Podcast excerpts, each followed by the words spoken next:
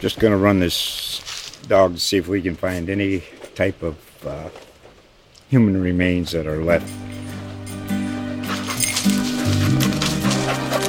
Listen to Where Secrets Go to Die The Disappearance of Derek Hennigan.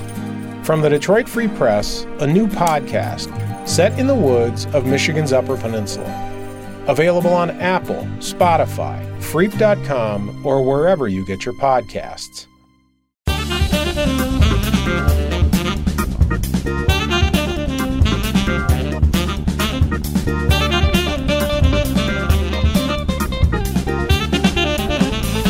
Hello, and thank you all for joining us. This is another episode of From the Newsroom, the Holland Sentinel podcast, produced by, obviously, the Holland Sentinel staff. I'm Brian Bernells, the digital director here at the Sentinel, and today I am joined by Sarah Leach, editor in chief. Hello. Hi, Sarah. To my right, Arpan Lobo, our up and coming young, hot, sh- hot young gun reporter. Uh, uh, he's like the uh, uh, Clark Kent of the newsroom. This is our MO. We just always embarrass the, the heck out of you before we, He hasn't we said anything yet. Full podcast. Hello, Arpan. Thank you for joining us. Thanks for the intro, Brian. Oh, you're welcome. Anytime. Uh, this was uh, your idea, so we're gonna we're gonna go in this direction. Uh, well, luck. you know, well, it- it's obvious. We we, we kind of should probably done a podcast about the Democratic debates from last week, or the Battle Royale Royal Mhm. Rumble. I, what were they have twenty people involved over two nights? Yes. Way too So many. yeah, it was really. This is Uh, a cluster, yeah. Yes, a lot of people on one stage. Arpan, you watched every single minute of it, didn't you? I watched every single minute of the second debate. The Okay. first debate, Okay. I caught a recap. Okay. Well, uh, you're our one of our political reporters here. What were what were your takeaways from the both events or both nights? It felt like there were two different nights. Honestly, uh, the first night was substantiated for the for the majority of time.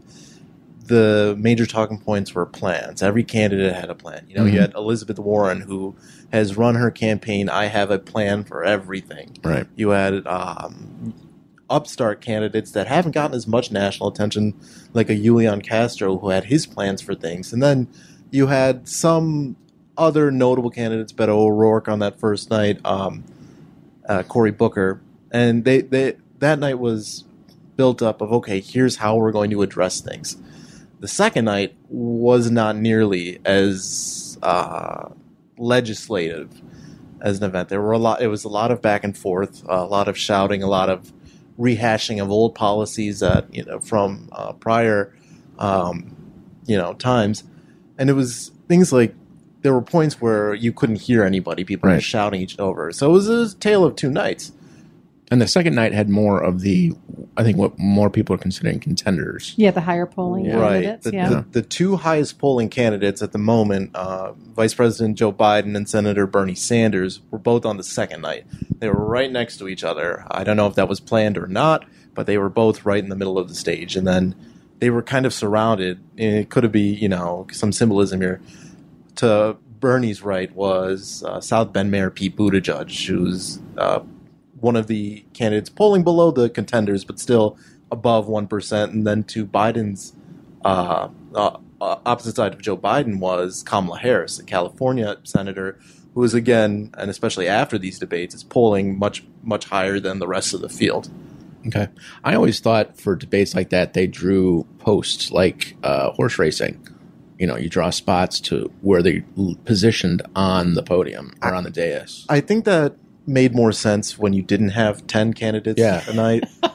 This, yeah, nobody has seen anything like this before. Huh? These last couple of political cycles have been brand new. I remember in 2016 during the uh, GOP primary, I was thinking, wow, there's a lot of people here. There's seven or eight. Yeah. Split them up over two. Mhm.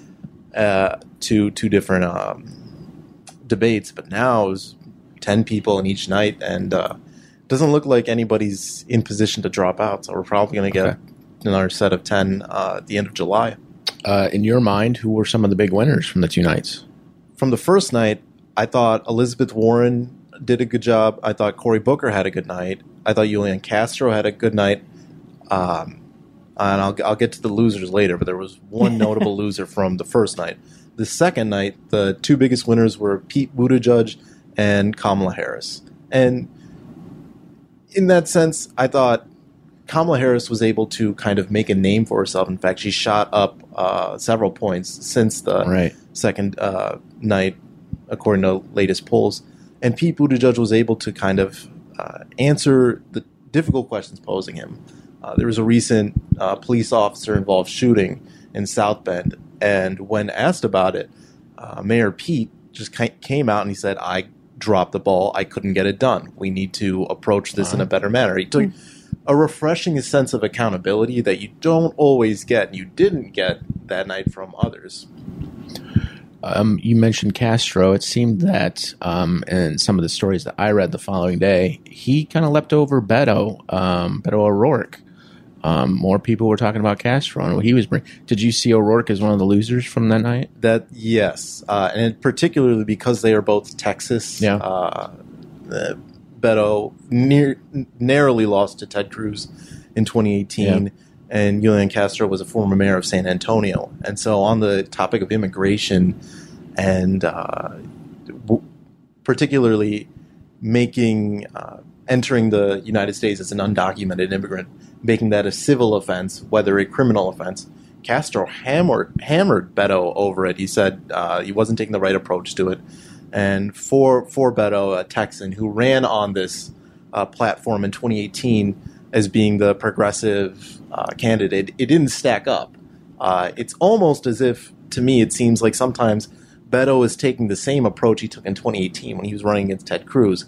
Now, at this point, he's running against two dozen other progressives Right. And so it hasn't translated as well. He had a lot of initial uh, fervor when he announced, but at this point, um, he, he he has failed to separate himself. It kind of feels like all of the candidates had that sort of flash in the pan ripple effect when they first declared. What do they have to do to keep that kind of momentum and to basically keep, you know, like stay stay in the in the leading pack? Do you think? You know, the debates like this have definitely helped some uh, of the candidates being able to kind of capture that viral moment, especially now when, uh, in the age of social media where everything's shared instantly. Someone like Kamala Harris, who eviscerated Joe Biden over his uh, policies in the 70s and 80s about busing in schools. And she had a very uh, poignant moment where she said, I was one of those children who was being bussed out to, you know, a predominantly white school.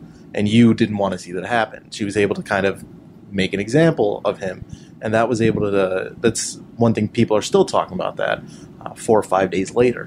Um, for candidates that were ahead of the pack, uh, Joe Biden was the front runner, still is, uh, and Bernie Sanders in second. They both were largely seen as having poor nights because they couldn't hold pat. Hmm. They were seemed to be on the defensive, Biden especially, for the entire night. And so for these candidates who aren't polling as well, uh, there's so many that aren't even at one percent. But someone like Kamala, who was at three percent, being able to kind of uh, push herself forward up, it's taking that advantage and making sure that you have a lasting positive uh, image until the next opportunity comes up. Yeah, I think that in a lot of ways, this is kind of like the old guard versus the new guard, too, because I see a lot of the analysis pieces saying things like um, that the Democratic Party is showing itself as a lot more progressive uh, as the, the, the election cycle is, you know, going through, re- really getting a feel for what these candidates are, are saying. Um, what are your thoughts in terms of how you know obviously Bernie is um, is kind of an interesting uh, uh, person to, to look at because he he is quite a bit older, but he is one of the more progressive candidates that's up there. Uh, Biden, it would I, I guess you would define him as a more of a moderate, but he's got such broad name household appeal because everybody knows who he is. So. Um, how do you think that this is going to play out? Like, like in terms of you know who's going to be left standing at you know in the like your your top half a dozen when we get closer to um, primary time. Well, I think that once we get toward the primary, some of these candidates, and there were there were 20, 20 candidates over the two nights. There are, I believe, twenty five, and five failed to qualify for the debates. They didn't hit the donor amount. They didn't they didn't poll well enough.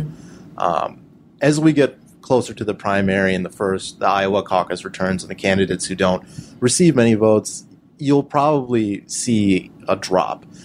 I think that for candidates like Biden and Sanders, who are older but are polling well, it may you may see. Think I think Joe Biden will have to get more progressive. I think to meet the mean the the median that's been set by the set by the field.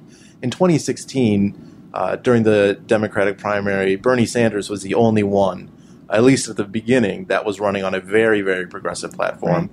I don't think that's the case anymore. I think that Elizabeth Warren, uh, A- Andrew Yang, a businessman, is literally basing his campaign saying, "I'm going to give everybody a thousand dollars a month." I don't think that would have been taken seriously in in, in 2016, uh, at least as seriously as it's being taken now. You know, he was on the stage, and so I think you'll see candidates from both sides of the the Democratic uh, platform. I think you'll see them kind of regress towards each other. Hmm. You might see Elizabeth Warren kind of back off on some of these um, further, more progressive policies as she, say, tries to angle herself against uh, Donald Trump instead of the rest of the field. Mhm. It might be a thing where instead of uh, going, yes, we're going to erase student debt, yes, Medicare for all, yes, we're going to eliminate the private healthcare industry, it might be a thing where things go to, we'll work on these. It won't be as guaranteed. It'll be more, here's me presenting myself for everybody, not just the uh, Democrats. You mentioned President Trump. Was this two nights of uh, candidates just going after him continuously, or, did you see a lot of candidates saying um, we need to present some issues here that you know we think are important? The first night, uh, Trump Trump didn't come up at all. The the president wasn't a topic. It was like I said, it was mo- mostly on substance. Mm. In fact, uh, he tweeted during the first night. He tweeted. Boring in all caps. it wasn't until the second night when his name came up a lot more that you know it, it, it turned to a bit of a shouting match. I, I think even at one point before they cut to commercial, uh, Rachel Maddow asked each candidate, you know, a few words. What's your first stance? What's the first thing you're going to do as president? And then Joe Biden said, I'm going to defeat Donald Trump. And it didn't make sense, at least to me watching it, because I'm like, if you already became the president, what how how much more can you defeat him? It might have been a thing where he's talking about ideology, but I, I don't know um, if he gets the benefit of that doubt. It, it became a thing where every single candidate, uh, the second night especially, was getting a shot in at the president somewhere. What were some issues um, that you think will probably uh, or will resonate with with voters? I know uh, we posted a story about um, Sanders saying, you know, he'd like to have free uh, eliminate the student debt, which boy, that really generated a lot of negative um, Yeah. comments. Yeah. Uh, so that might not be something that's doable. But what do you think are some of those issues that could really, you know, strike with reader, uh, strike with voters? Well, with voters, I think that uh, anytime you talk about the pockets, the the, the, the bank accounts of voters, and so a thing like student debt, it resonates. Healthcare costs, you know, employment benefits, things like that. It resonates a lot. Um, like I said, I don't think that the cancellation of student debt might be a big thing now. I don't know if it'll be come next year at this time uh, when we're when we're gearing up for a general election when it comes down to it, I think the Democrats are trying to. Every single one of these candidates is trying to display themselves as someone who will address the problems of every generation. It's a thing where we're looking at protecting entitlements Right. as well as appealing to uh, millennial and Gen Z voters who are strapped with student debt. uh, gazing into your crystal ball, then do you see somebody like Biden or Sanders really reaching out to the younger people of America that these? Yeah, I'm kind of curious as to like who you think is going to make the cut come come when we get you know oh, that's into, why into that's the the question. But okay, Well, as are our pants fixed though? as the millennial in the room, yeah, right. no, What are you trying to say? I I think that uh, I think that Bernie, as always, posed his campaign as being there for uh, like younger voters. He the, his uh, his stance on public education, higher education, it's nothing new. It's it's only uh, he's taking it one step further. He's going to cancel uh, student debt. But I remember in 2016 and 2015 when he was campaigning, he stopped in Allendale and he said we're going to make public education free, even at the college level. So that's not new. For someone like Joe Biden, who is pulled so well off of name recognition, he had a very good. Uh, I, I, maybe Q rating isn't the right word, but he had a very good uh, favorability following um, his time in the White House as vice president, and now for him kind of just for his for his campaign not to be so substantive. At a certain point, I think if he uh, remains and we get far along, he will start to have to manufacture these plans for uh, young voters, uh, older voters. Uh, I mean, it's got to go further than just oh, we need to defeat Donald Trump. I, I think so, at least. I was I'm curious as to you know in a in an area like ours where we tend to um, be more of a of a Republican county, but the urban centers tend to be more Democratic, and and you know we're not uncommon in that way across a lot of counties and in the countries. Um, so how how does a candidate who's you know just getting their campaign going in full at full steam right now, how do they position themselves to be able to look like the like the most democrat democratic of democrats and then immediately pivot and then be able to not only beat an incumbent sitting president but also appeal to a wide array of voters when we're probably the most politically divided ever in our history I, th- I think that a lot of it has to do with appealing to the, this a big term came up in, in 2016 was the working class. I think appealing to the working class because they might have idea, uh, ideal ideal uh, excuse me ideologies in a certain manner they still will resonate with uh, certain things they might they might vote right on things like um, uh, you know like hunting licenses and uh, you know government spending, but at the same time they want their pensions protected. They want their uh, uh, they want to keep their Medicare, things like that. So so the candidate that's able to kind of resonate the most with uh, voters in kind of uh, divided counties by being able to uh, show the track record of saying, "Hey, I've I've campaigned on this issue." and I understand this issue. So my campaign will address both. It's not just um, in, in 2016 we saw the most successful campaign run on I'm going to drain the swamp. I'm going to get out there, you know, and I'm going to protect you. And that that sort of populism, I think, worked then, and I think it'll work again. Uh, I think this time, though, especially among the Democrats, they want a bit more substance than just, you know, uh, draining the swamp. So they want to know how they're going to be protected.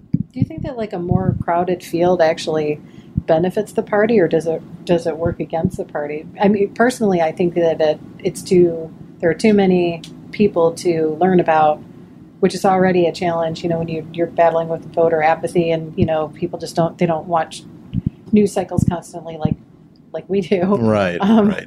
so like how do you stay educated on that kind of th- like you're you're fighting the the ignorance of the common voter so i i mean personally i think it works against the party to have that many candidates but what are your thoughts Right now, I don't see it as a big problem uh, because we're so far out. We're still well over a year away from an election. The further we get along, if we get past, you know, Michigan is not one of the first primaries. It's closer towards the middle. right If we get there and there's still over a dozen candidates, then there might be a problem because all this infighting between the Democrats is just going to leave them vulnerable come a general election. right Um, I I think right now the Republicans and President Trump they're able to kind of see okay, we we know the weaknesses of each campaign at this moment. The further this goes on, if there's more debates, if there's more infighting, they'll be able to pull that more and they'll be able to take advantage of it to, you know, the uninformed voter that just shows up in November 2020. right i suppose it does work against the republicans too because they don't really know like who to focus on quite yet either so Right. i mean i suppose that that's an equalizer Right. Uh, I, I definitely think um, that some of the some of the faces in the in this Democratic field they're not new faces to the Republicans. They've been going after them for a while. Uh, Biden, Bernie, uh, Elizabeth Warren. They're not uh, uncommon foes. Maybe maybe like Kamala Harris or Kirsten Gillibrand or Pete Buttigieg. They're not as uh, they're not as you know worn to the Republican uh, Party, but I think for the most part, they they know what they're dealing with at the top. Yeah. Brian, who do you think? Like, do you have like um, any picks on who you think is going to survive come the primary selection time? I really don't think uh, Biden or Sanders are, are going to be there at the end. Really? Yeah, You don't think that they'll make it that far, I think they will, but but they just won't. I won't. I don't think They they'll be get the. I don't think they'll be the nomination. Interesting. Yeah. What about you, Arca? I think Sanders has a better chance than Biden. Honestly, I, Hmm. I think just looking at the way Biden is trending, there before because he was one of the latter uh, uh, entrants, there was already a lot of uh, negative momentum built up, and then it seems like the one thing that the other 24 candidates are united on is that Joe Biden isn't the right uh, Hmm. pick for our party. And so it doesn't matter even the younger candidates, the older candidates, they're like, okay, I think even even like a minor candidate, Eric Swalwell, a senator from California, I'm sorry, a congressman from California, uh, he was even able to kind of, you know, have a big moment by going after Joe Biden uh, he- when he quoted Biden himself about the passing of the torch of the Democratic Party and he took a Biden quote from the I, I believe it was from the 80s or 90s, and he took that and applied it now, and then Biden just kind of you know had to roll with it. But I, I, I agree with Brian. I don't uh, see him making it to the end. Bernie, I'm not so sure about. I think that he will stay in it as long as he can. In 2016, when um, he's he's he stuck around for a while. It was only until the very end where he things weren't looking good for him. He knew he wasn't going to get the nomination. He withdrew and threw his support uh, behind Hillary. I don't know if uh, that'll happen again. It's a crowded field, so and again we're so we're so early into it. It's difficult to predict how things are going to look even six months from now, let alone over a year from now. I'm going to call it. I think it's Warren's. Really? Yeah. She is trending upward, in my opinion. I think that she's resonating uh, with more and more people as we get further along. Yeah, I think um, She's. Oh, go ahead. I, I, I don't really know like who will get it, but I just I, I just have a feeling that um, if if no matter who the candidate is, if they have you know any shot at all, it would have to be somebody who is not um, radically left. Uh, because I think that if you want to do overall appeal, to there's no way that you're going to be able to beat Trump and have widespread appeal across enough demographics to actually secure Mm. The vote in the Yeah. in the general election, unless you have some sort of a moderate stance on, Yeah. on a lot of these issues. There's Right. no way you're going to sway those voters. And the, the the election will come down to a handful of states. It's not. I, I don't think Elizabeth Warren needs to go out and win Oklahoma in the same way Right. Donald Trump isn't going to win California. Right. It's going to come down to the Michigans, the Ohio's, Wisconsin's, Wisconsin's, Indiana. Yeah. It's actually even considered a swing state anymore. I mean, that's that's actually kind of evolved a little bit too. Is Florida still Florida, is, yeah. right? Florida, Michigan, Ohio. Michigan, Ohio, Pennsylvania, Pennsylvania, yeah. Indiana. Okay. Um, all those went red in 2016. Right. That was the difference. But some of them by pretty small margins. Wasn't ours like like it was, thousand? it was Michigan was a very very close margin. Yeah. Um, relatively. uh, and the you saw that in 2016 with the, with the president and vice president campaigning, especially in West Michigan so much. Mhm. Yeah. That'll probably be the case again I, if I had to uh, uh, predict. I can't imagine.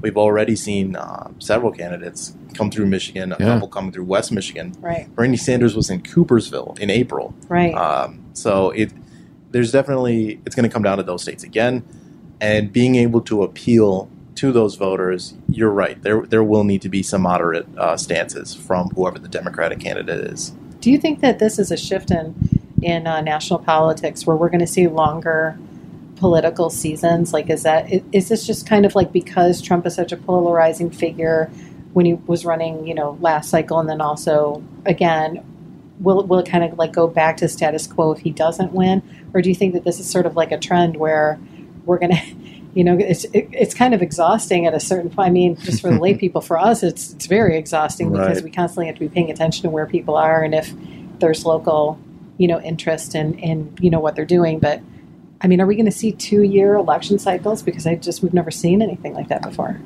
I think it's a little bit of both. I think that Trump being is such a polarizing uh, figure, and also the, the Democrats they view the White House as vulnerable. Mm-hmm. So that's why everybody was jumping to be able to, you know, say I, I could I could win this election, I could win a general election.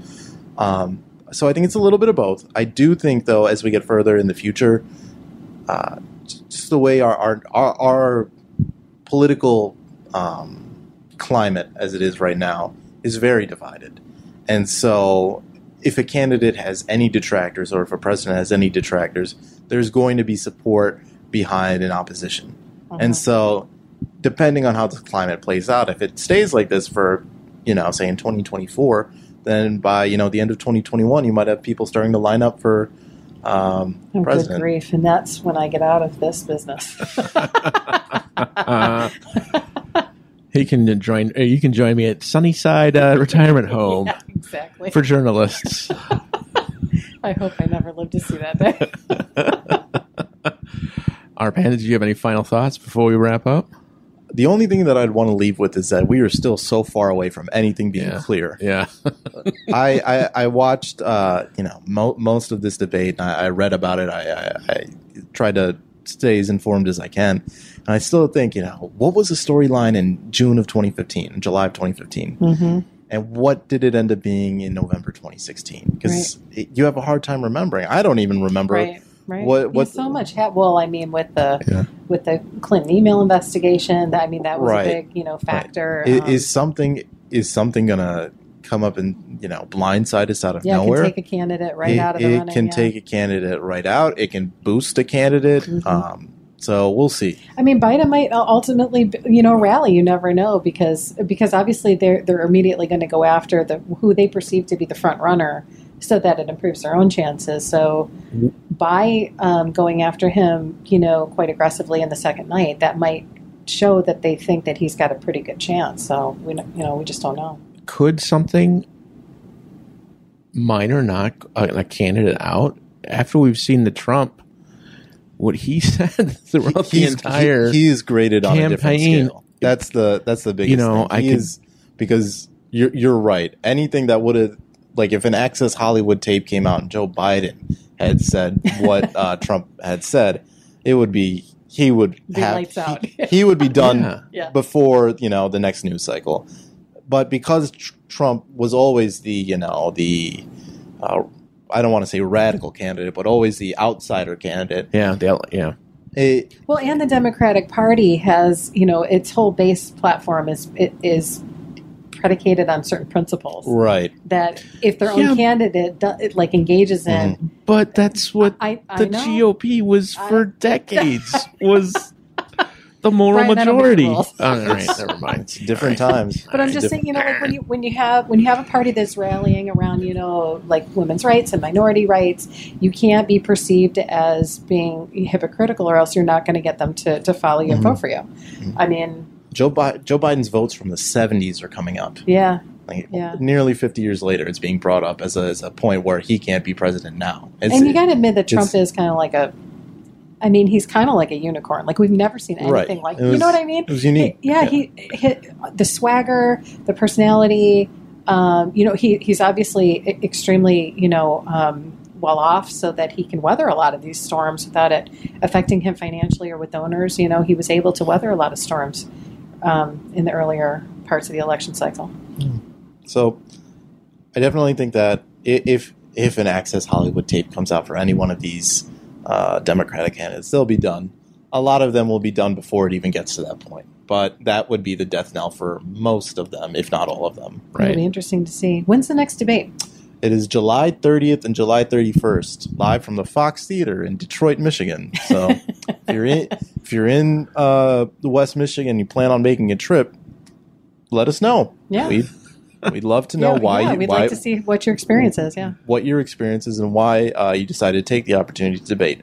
Now, I do not know how ticket sales will work. Hmm. I don't know if they've gone on sale. I don't know if it's like an open to donors or open to members of Mm-hmm. like the, the uh, DNC, but Will they um, shake up the lineups too, so that they're not the same candidates on nights one and two, or will they leave them together? I have to imagine they, they'd shake them up. I, I think I- they would have to. I don't think they would roll out because it, it looked like the same debate, especially just a month. I mean, Mhm.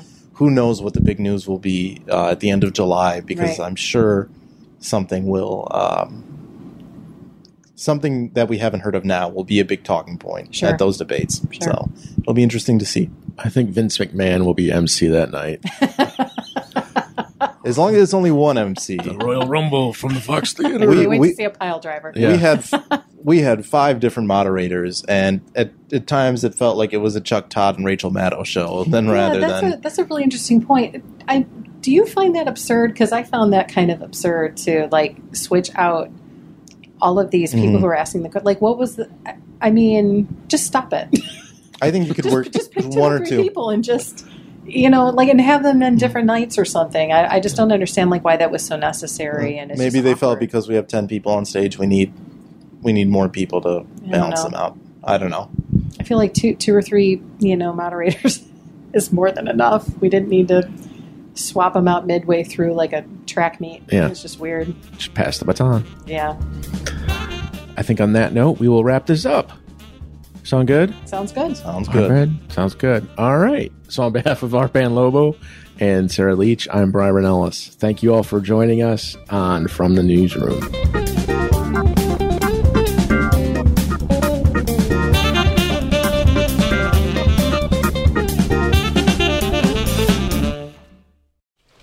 Just going to run this dog to see if we can find any type of uh, human remains that are left. Listen to Where Secrets Go to Die The Disappearance of Derek Hennigan. From the Detroit Free Press, a new podcast set in the woods of Michigan's Upper Peninsula. Available on Apple, Spotify, Freep.com, or wherever you get your podcasts.